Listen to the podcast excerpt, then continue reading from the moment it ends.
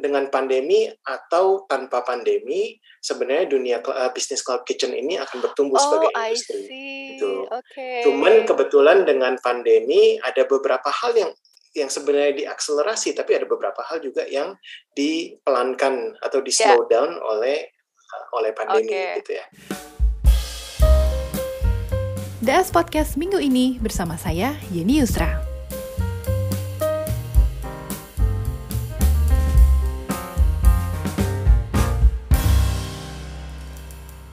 Mario, apa kabar? Iya nih. Apa, akhirnya kita aja. ketemu ya. Iya akhirnya. Oke, sebelum kita dive in, mungkin Mario bisa kasih penjelasan lagi nih buat teman-teman. Kalau gue sih udah ngerti banget Yummy Corp itu apa, tapi mungkin bisa di slide information about what is Yummy Corp. Boleh ya nih. Jadi untuk teman-teman yang belum sempat uh, pelajarin tentang Yummy Corp, atau pernah dengar ya. Jadi Yummy Corp itu adalah uh, kita adalah cloud kitchen company. Kita sebagai perusahaan misi kita adalah bekerja sama dengan brand-brand yang sudah ada di Indonesia di market ya dan membantu berkolaborasi dengan mereka supaya mereka tahu gimana cara mengoptimalkan bisnis delivery mereka karena delivery sebagai uh, salah satu channel penjualan makanan itu semakin bertumbuh gitu kan ya. Jadi kita punya network kurang lebih hampir 100 kitchen di Indonesia sekarang. Ini uh, mereka bisa bekerja sama daripada bikin kitchen sendiri kita bisa open kitchen kita untuk mereka gunakan untuk berkembang. Jadi bekerja sama dengan kita bisa punya sampai 100 cabang tambahan gitu ya. Tapi selain itu juga udah ada teknologinya udah ada people-nya yang kita udah training dan juga semua workflow-nya atau proses-prosesnya itu kita bantu optimalkan untuk dunia delivery Kalau kita bilang, gue termasuk yang mengawal bisnisnya Yummy Corp dari awal sampai sekarang nih. Jadi gue tahu uh, perbeda apa apa uh, perkembangannya step by step. Dan akhir tahun 2021 lalu uh, Yummy Corp melakukan uh, manuver yang cukup strategis nih mengakuisisi My Brand gitu. Kenapa sih alasannya akhirnya mengakuisisi uh, My Brand yang bisa dibilang startup yang juga lagi up and coming gitu ya. Ya. Apakah karena ngelihat potensi kolaborasi lebih besar untuk bisnis cloud kitchen atau kebetulan aja punya visi dan misi yang sama dengan kita kebetulan ketemu dengan Louis CEO-nya My Brand ya dan Ya. uh, memang kebetulan visi dan misinya sama Oh. Jadi daripada kita uh, dan tapi memang uh, mereka tim mereka punya kemampuan yang berbeda dengan tim kita Hmm. daripada kita uh, compete di market mendingan Ya. kita bekerja sama gitu ya. Jadi Mhm. ke- uh, kalau ini kecocokan tim dan kecocokan visi misi uh, para foundersnya untuk pem- pembahasan dengan My Brand. Oke, menarik Mario soal persaingan. Eh, emang seberapa sengit sih kalau kita lihat sekarang dua tahun terakhir emang jadi booming banget ya bisnis seperti ini ya. Eh, correct me if I'm wrong, apakah ini juga diakselerasi oleh pandemi atau sebelum pandemi Mario sudah mulai melihat arahnya memang sudah menuju ke growth. Seperti apa sih persaingan antar pemain saat ini di Indonesia baik yang lokal dan yang asing? Oke, kalau kita sih udah mulai uh, Yummy Corp itu kan dari tahun 2017 awal. Ya, Jadi dari awal kita udah melihat bahwa oke uh, kelihatannya waktu itu uh, Gojek dan Grab pun sebenarnya Grab pun uh, GrabFood baru mulai 1 2 tahun setelah uh, sebelumnya tapi kita udah kelihatan nih bahwa dunia, uh, delivery platform itu akan menjadi besar dan menjadi salah satu use case utama para konsumernya gitu ya. Hmm. Jadi melihat itu kita udah siapin jalurnya bahwa uh, kita gimana caranya kalau misalnya ada industri baru yang terbuka dan kita sendiri sebagai pengguna uh, sering pakai uh, apa sih yang akan bisa membantu pemain-pemain di dalam industri. Jadi kita berpikir sebagai platform apakah yang kita bisa lakukan untuk membantu para uh, kita kita panggilnya brand partner di, di istilah kita ya untuk bisa men, uh, bisa memanfaatkan tren ini dan berkembang Hmm. cepat.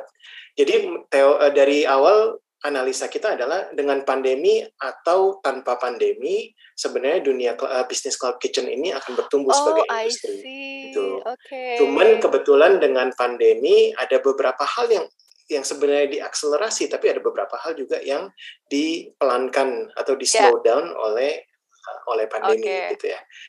Jadi yang diakselerasi adalah uh, para brand-brand pemilik brand makanan Hmm. itu dengan cepat mau nggak mau mereka harus melihat delivery itu menjadi salah satu channel utama buat penjualan Oke. mereka gitu ya. Uh, tapi di slowdown itu ada beberapa sektor atau beberapa daerah yang uh, beberapa segmen misalnya segmen office Hmm. worker atau pekerja kantoran yang menurut kita sebagai sebenarnya untuk dunia cloud kitchen itu salah satu segmen terbesar yang uh, berkembang menjadi lebih lambat daripada segmen uh, residential. Oh, rumah. karena pandemi ya? Karena pandemi karena pada okay. kantor gitu ya. Yeah. Dan sekarang udah mulai pick up lagi. Yes, slowly but sure udah banyak yang WFO lagi, jadi kita juga akan ngelihat perkembangannya dalam waktu dekat gitu ya. Betul. Uh, Oke, okay. kalau ya. kita lihat Cloud Kitchen saat 2017 lalu dengan 2022 ini apa sih uh, transformasi yang paling besar selain dari boost dari pandemi ini? Mungkin Mario ngelihat consumer behavior juga menjadi berubah atau jenis makanan nih yang ternyata paling banyak dikonsumsi secara rutin juga ternyata ada gitu saat ini. Sebenarnya makanan tetap namanya orang Indonesia ya variasi uh. tetap banyak gitu ya. Jadi yeah. kita agak susah untuk melihat uh, apa namanya makanan itu mengerucut ke produk-produk tertentu. Okay. Mungkin kalau ngomongin uh, mungkin pricing harga ya. Hmm. Jadi harga dan okay. ini itu udah mulai kelihatan nih mengerucut antara harga berapa sampai berapa itu optimal untuk uh, untuk penjualan penjualan delivery yang yang repeat gitu ya. Iya, iya betul. Tapi yang yang lumayan menarik sebenarnya antara uh, untuk industri ini dari 2017 sampai hari ini adalah mm-hmm. variasi dari bisnis cloud kitchen. Jadi bagaimana kan cloud kitchen itu satu konsep yang besar di mana yeah. uh, mempunyai kitchen-kitchen yang uh, yang kasarnya tidak punya tidak punya footprint langsung dengan konsumer gitu ya. Jadi yeah. penjualan melalui delivery. Hmm. Itu cara cara para entrepreneur untuk mem, mengimplementasikan ide ini itu variasinya cukup besar dan itu menurut saya menarik ya. Okay. Jadi ada juga ada cloud kitchen itu yang bentuknya itu benar-benar hanya mereka punya tempat, mereka rapiin dengan infrastruktur kitchen, terus mereka bagi-bagi dan hmm. masing-masing slot itu disewakan kepada para pemilik brand untuk masuk, taruh orangnya dan uh, mulai jualan gitu ya. Hmm. Uh, itu, it, uh, jadi ada cloud kitchen yang seperti itu. Jadi saya bilang itu istilahnya adalah online food court. Oke. Okay. Iya, jadi kayak kayak food court di mall atau di gedung kantoran, tapi yeah. sistemnya penjualan online gitu ya. Ada juga yang uh, yang membuat brand-brand uh, seperti hmm. brand-brand uh, dalam satu tempat dia buat banyak, uh, satu ownernya itu atau entrepreneurnya itu bikin beberapa brand yang dioperasikan dari tempat yang sama dan hmm. jualnya terutama online. Mm-hmm. Gitu. Jadi dalam satu tempat bisa jualan bakmi, bisa jualan ayam geprek, bisa yeah. jualan burger dalam mm. satu lokasi dan semuanya karyawannya punya dia, brandnya punya dia, penjualan yeah. dilakukan melalui channel-channel delivery platform. Itu saya kasih nama istilahnya online restoran. Iya iya iya. Dan uh, kalau model kita adalah kita punya kitchen, kitchennya hmm. kita nggak pilah-pilah, kitchennya kita nggak bagi-bagi, kitchennya itu hmm. kita operate semua dengan orang sendiri, tapi kita bekerja sama dengan uh, brand pemilik-pemilik brand untuk membawa untuk membesarkan lokasi-lokasinya mereka gitu ya. Oke. Okay. Jadi itu uh, itu itu kalau di Indonesia sih sekarang yang kita lihat baru kita uh, hmm. pemainnya tapi eh, itu kalau saya bilang sih istilahnya adalah kitchen uh, management service yeah. gitu. Jadi agak berbeda dengan uh, para pemain lainnya. Tapi hmm. sekarang juga bahkan udah ada mulai beberapa yang uh, mengistilahkan cloud kitchen di mana mereka tuh bikin brand tapi nggak punya kitchen, jadi mereka outsource ke partner-partner seperti kita, seperti orang lain. Iya. Makan itu istilahnya bener nggak sih private label gitu ya? Iya. Jadi pri uh, sih, bukan private label juga. Private label itu kan artinya uh, punya apa namanya brand yang dilakukan in house yeah. gitu ya. Kalau ini juga ini enggak ya? sebenarnya sih ini yang ini uh, ini belum ada istilahnya tapi benar-benar istilahnya kalau mau diomongin hmm. ini istilahnya mungkin digital brand gitu ya itu juga udah mulai ngetren dan uh, dan kita belum kelihatan sih suksesnya bagaimana ya tapi oh. menurut saya pembelajarannya menarik sih karena benar kalau franchise yang dari luar seperti McDonald, Domino's hmm. itu mereka bisa berkembang di Indonesia tapi mereka sebenarnya tidak punya pemilik brandnya itu tidak punya operational sendiri di hmm. Indonesia. Mereka bekerja sama dengan partner yeah. ya. Jadi bisa kita dilakukan di dunia yang di market yang lebih hmm. kecil, lebih mikro, tapi juga mindsetnya hmm. lebih delivery gitu ya. Jadi uh, marketnya sedang yeah. uh, lagi eksperimen nih dengan dengan model-model seperti itu gitu ya. Seru banget ya. Jadi turunannya tuh jadi banyak sekarang ya dan uh, F&B Cloud Kitchen ini termasuk bisnis yang dinamis ya. Perubahannya tuh terlihat jelas dan selalu memberikan uh, growth yang positif. Tapi dari yeah. sisi scale nih kan at the end of the day kan Yami Corp adalah startup dan tech company ya. Scale-nya yeah. selain uh, dari hal-hal yang tadi dimention oleh Mario, apalagi sih yang bisa dilakukan oleh Yami Corp untuk bisa bertransformasi menjadi bisnis yang sustainable tapi tetap profitable? Ya, dari sisi kita sih sekarang secara operasional kita udah uh, cukup sustainable okay. ya. Jadi kita wow. tetap selalu melakukan investment untuk uh, masa depan, tapi secara operasional di outlet-outlet kita itu kita secara perhitungan dari awal memang kita lakukan supaya dengan cepat bisa hmm. break even. Tahun ini kita fokusnya adalah uh, kita kita selama dua tahun ini kita udah uh, spend banyak waktu dan investment untuk membangun teknologinya. Okay. Masing-masing outlet itu kita udah nggak punya kasir. Oh. Semua kasir itu kita masukin ke dalam satu tempat di, di pusat ya. Hmm. Jadi semua order masuk ke pusat, hmm. terus nanti akan uh, order itu akan masuk ke kita masukin ke dalam internal point of sale yang hmm. kita buat sendiri dan begitu masuk di pus di di call center pusat akan dibagikan ke masing-masing outlet sesuai dengan ini. Jadi trackingnya ada dua di outlet dan di pusat gitu ya. Hmm. Dan dengan begitu lebih banyak yang kalau misalnya ke depannya kita tujuannya adalah lebih banyak lagi bagian-bagian dari ini yang kita autom automate gitu ya, yeah. kita otomatis. Hmm. Jadi teknologi-teknologi seperti ini yang kita udah buat dan kita juga punya beberapa teknologi di kitchen, kita lagi eksperimen dengan IoT gitu ya. Hmm. Itu semua ini kita juga mau uh, dengan dengan teknologi kita udah nyusul, kita hmm. sekarang ini lagi mau rapiin supaya offering kita kan dulu semua bisnis kita itu adalah kalau terima, kalau bekerja sama dengan kita harus semua paket diterima gitu ya. Hmm. Sekarang ini kalau kita ngelihat kebutuhan mitra-mitra kita tuh brand partner brand partner kita tuh berbeda-beda. Yeah. Ada yang butuhnya A B C D E, ada yang butuhnya cuma A B C, ada yang butuhnya B dan D gitu ya. Jadi sekarang kita lagi mau mulai merubah kasarnya sistem kita dari buffet menjadi a la carte gitu ya.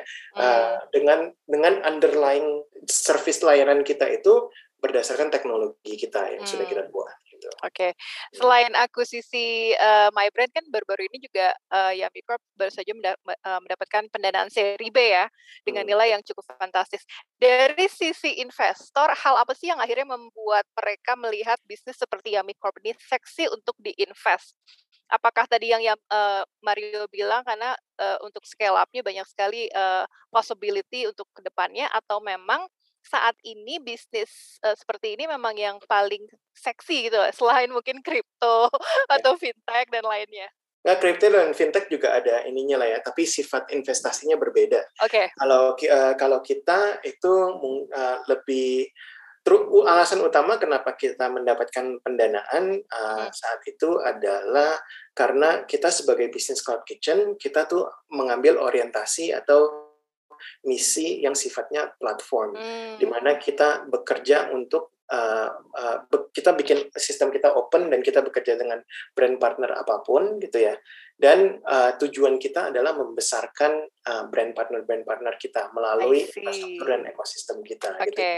Jadi kalau misalnya uh, kalau misalnya kan ada beberapa beberapa strategi dalam uh, cara pembuatan ini ya. Jadi ada juga yang kalau misalnya dia bikin brand, ya kalau penilaian dan pendanaannya mungkin akan berdasarkan apakah brandnya sukses apa sukses atau tidak gitu ya. Hmm. Ini ya. Uh, cuman kalau kita karena orientasinya platform, kayaknya idenya adalah bagaimana kita bisa membesarkan uh, industri ini dan membesarkan ekosistem kita gitu. Oke, okay.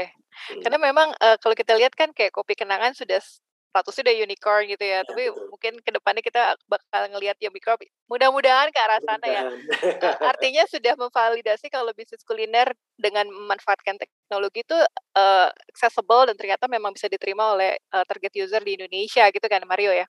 Benar dan terutama sih sebenarnya karena uh, ini secara makro untuk kopi kenangan juga untuk kita juga mm -hmm. adalah uh, uh, cerita di mana kelas menengah di Indonesia ini yeah. berkembang cepat gitu ya. Betul. Karena kita secara market uh, mau nggak mau kita karena berdasarkan berbasis teknologi memang kelas menengah itu menjadi target kita gitu. Ya. Yeah. Oke, okay, what next nih untuk Xiaomi Corp? 2021 banyak banget nih uh, langkah strategis yang sudah dilancarkan. 2022 apalagi nih Mario nih?